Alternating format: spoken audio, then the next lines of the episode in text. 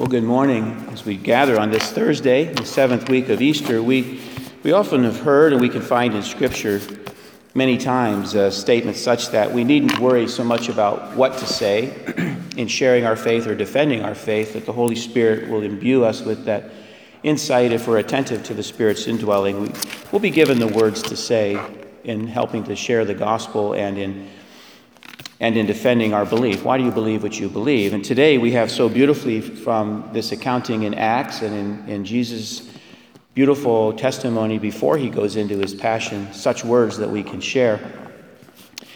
As we look forward beautifully to this weekend, as we celebrate the Pentecost festivities in our church, we are concluding the story of Acts that we've been so diligently examining and studying with intent since the mystery of Easter. We then spend eight weeks in the, in the book of Acts. And we do that, the architects of our lectionary do that for a reason, to help tell us how the early church came to be. How did this happen? And today we are in the 23rd chapter of Acts in Luke's accounting of the early church.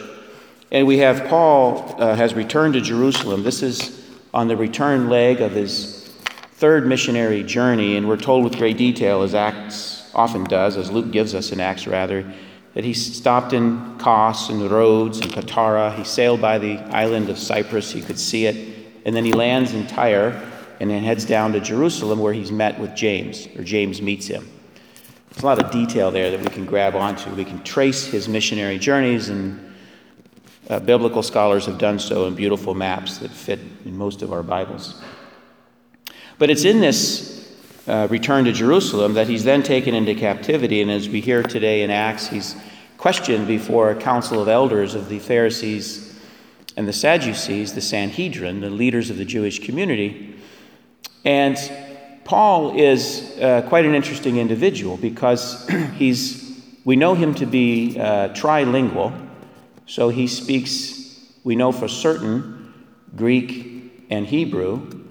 It's quite possible he spoke Latin as well because he's a Roman citizen and he would have had to have gone through, like we do in the United States, a test of citizenry in order to gain that. So he, and he was educated in Athens and Jerusalem. So he's quite a, an informed individual who's able to engage in multiples of cultures.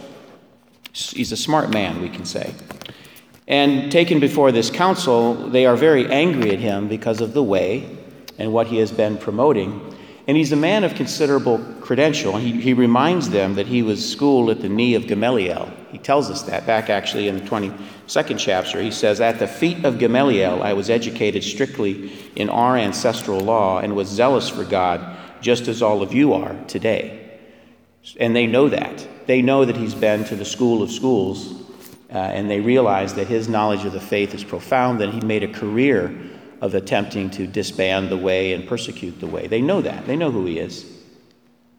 But twice in Acts, the, uh, those who've assembled and are holding him in account have made a mistake. They did it in chapter 16 when they were back in Philippi and they threw him in chains, and the jailer realizes there's an earthquake, as you recall. This was two weeks ago. The chains are loosened. The jailer sets him free.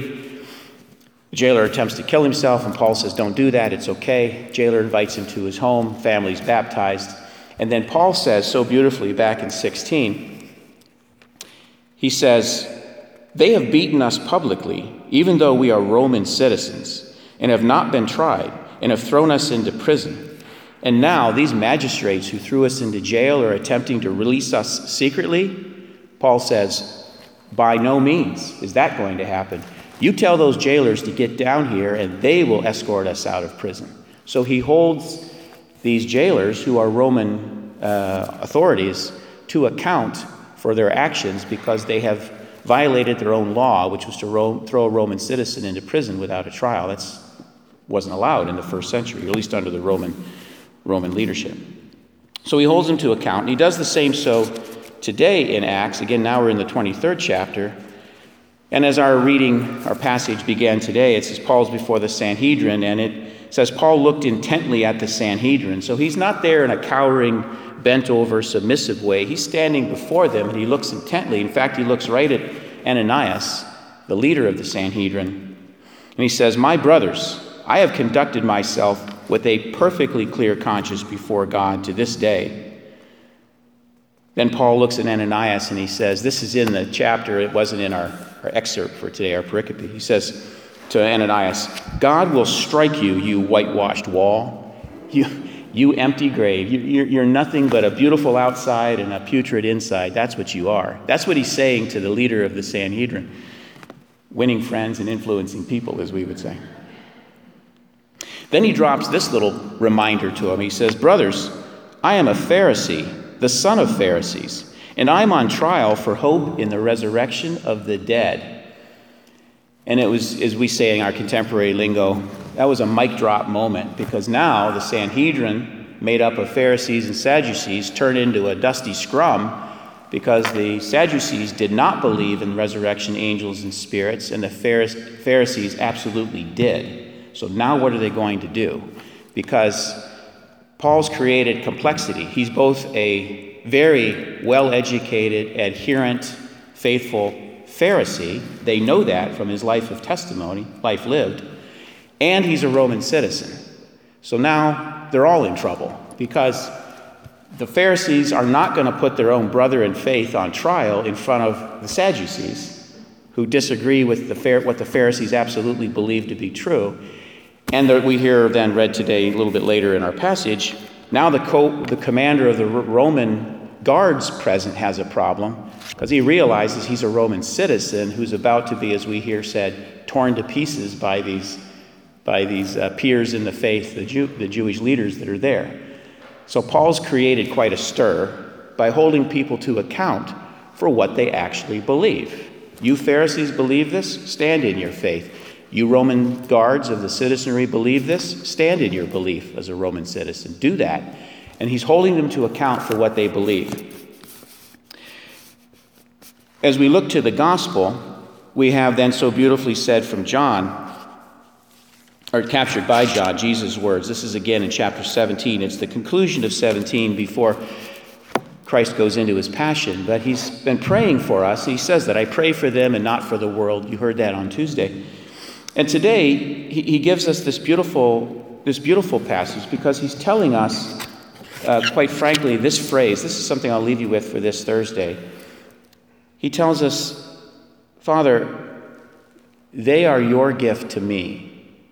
They are your gift to me.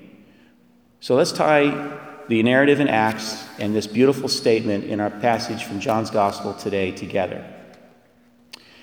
When I was in my final year of seminary, I had the privilege of studying at the knee of Father Sean Weeks. He is the pastor of a very large parish in Portland, Saint, also St. Pius X uh, Church in Portland, big church, 3,000 families, very large church. Great pastor, he, interesting man. He'd been a police officer for many years, and then he was a monk for, I think, about seven years, and then he became a diocesan priest. So he's a dynamic individual. Father Sean said to me one time, we're vesting in the sacristy, we're talking about some of the, some of the challenges in leading that community and in his life of priesthood, because he's forming me. And he said to me, he said, John, I, I've met in my years as a priest and as a monk many, many people who are angry at the church. He said, but I haven't actually met one who's mad at what the church actually teaches. I've met many people who are mad at the church, but I've not met one who's mad at what the church actually teaches. I've met that person. And his point was that when we encounter individuals who are angry at Christianity at large or Catholicism more specifically, or our immediate parish, they're typically pointing us to a person. Well, that pope, or those people, or those bishops, or that priest, or those people in the congregation tend to be the focus of their ire. It's generally not something they believe. And from the, from the narrative that we were given by Luke in Acts today, we can take a couple of examples. This is the Holy Spirit giving us the words to say. Most beautifully amplified and most principally amplified by Jesus' words. In our own families, this can happen. We can have a conversation with a loved one, could be a spouse, or if you're a parent, an adult child who disagrees with your walk in the faith.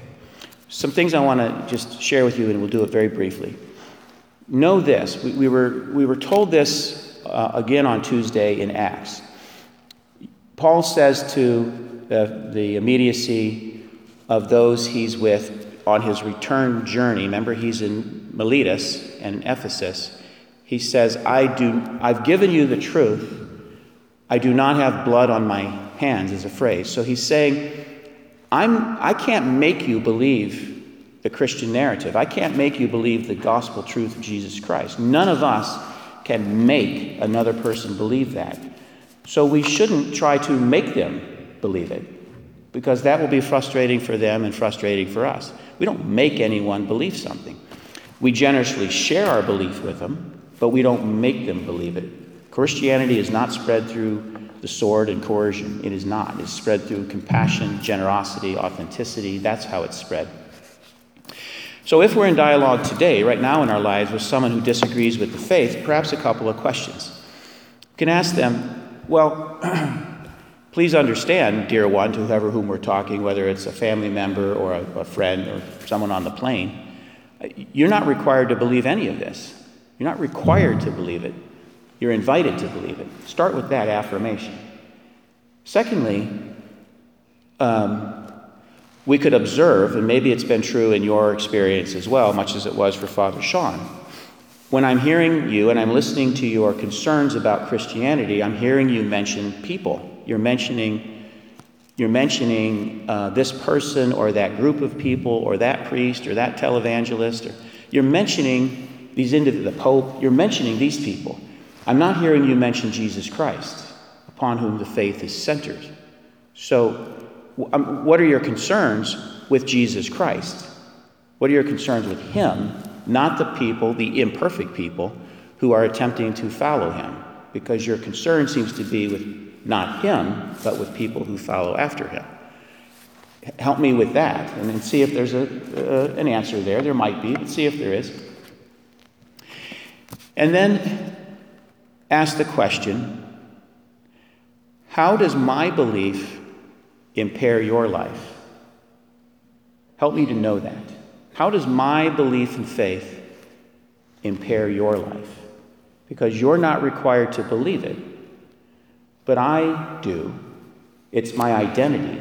And you asking me to not believe it is asking me to shed my identity as a, as a human, which I'm not able to do. So, how does my walk in faith impair your life because you're not required to believe what I believe?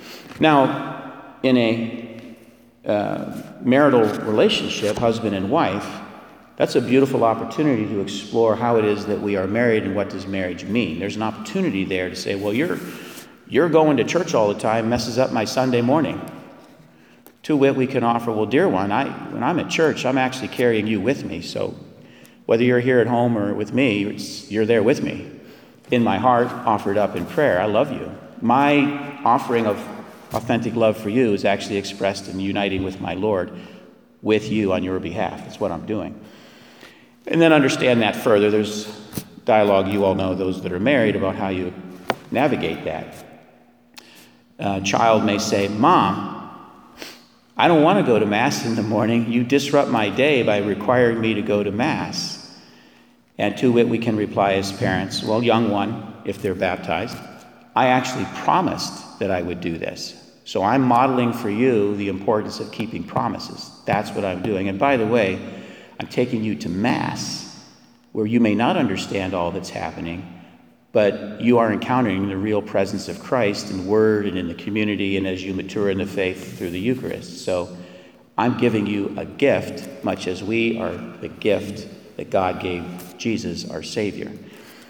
In conclusion, it's this is that we have so beautifully modeled for us in Scripture what to say.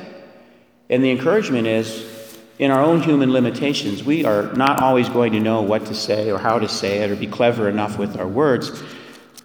My, my constant suggestion to self, beginning with me and to all of us, is to return again and again and again to Scripture, make reading of Scripture a daily habit, because you will find in there the beautifully articulated, Holy Spirit inspired words of truth that we can share gently and confidently looking the Sanhedrin in the eyes as Paul did, and asking a few questions to see where that person may open a door of opportunity because we are sent into the world to bring hope. Uh, we are not sent with uh, bricks to bash people over the head and say, You must believe this. No, you don't have to believe it. You're welcome to believe it. But we're given the words of how to open those locked doors. And those doors are locked through experiences in life, and we have the privilege of, of the gospel truth that we can bring into the world and continue to be that, that beacon of hope that's so desperately called for. Amen.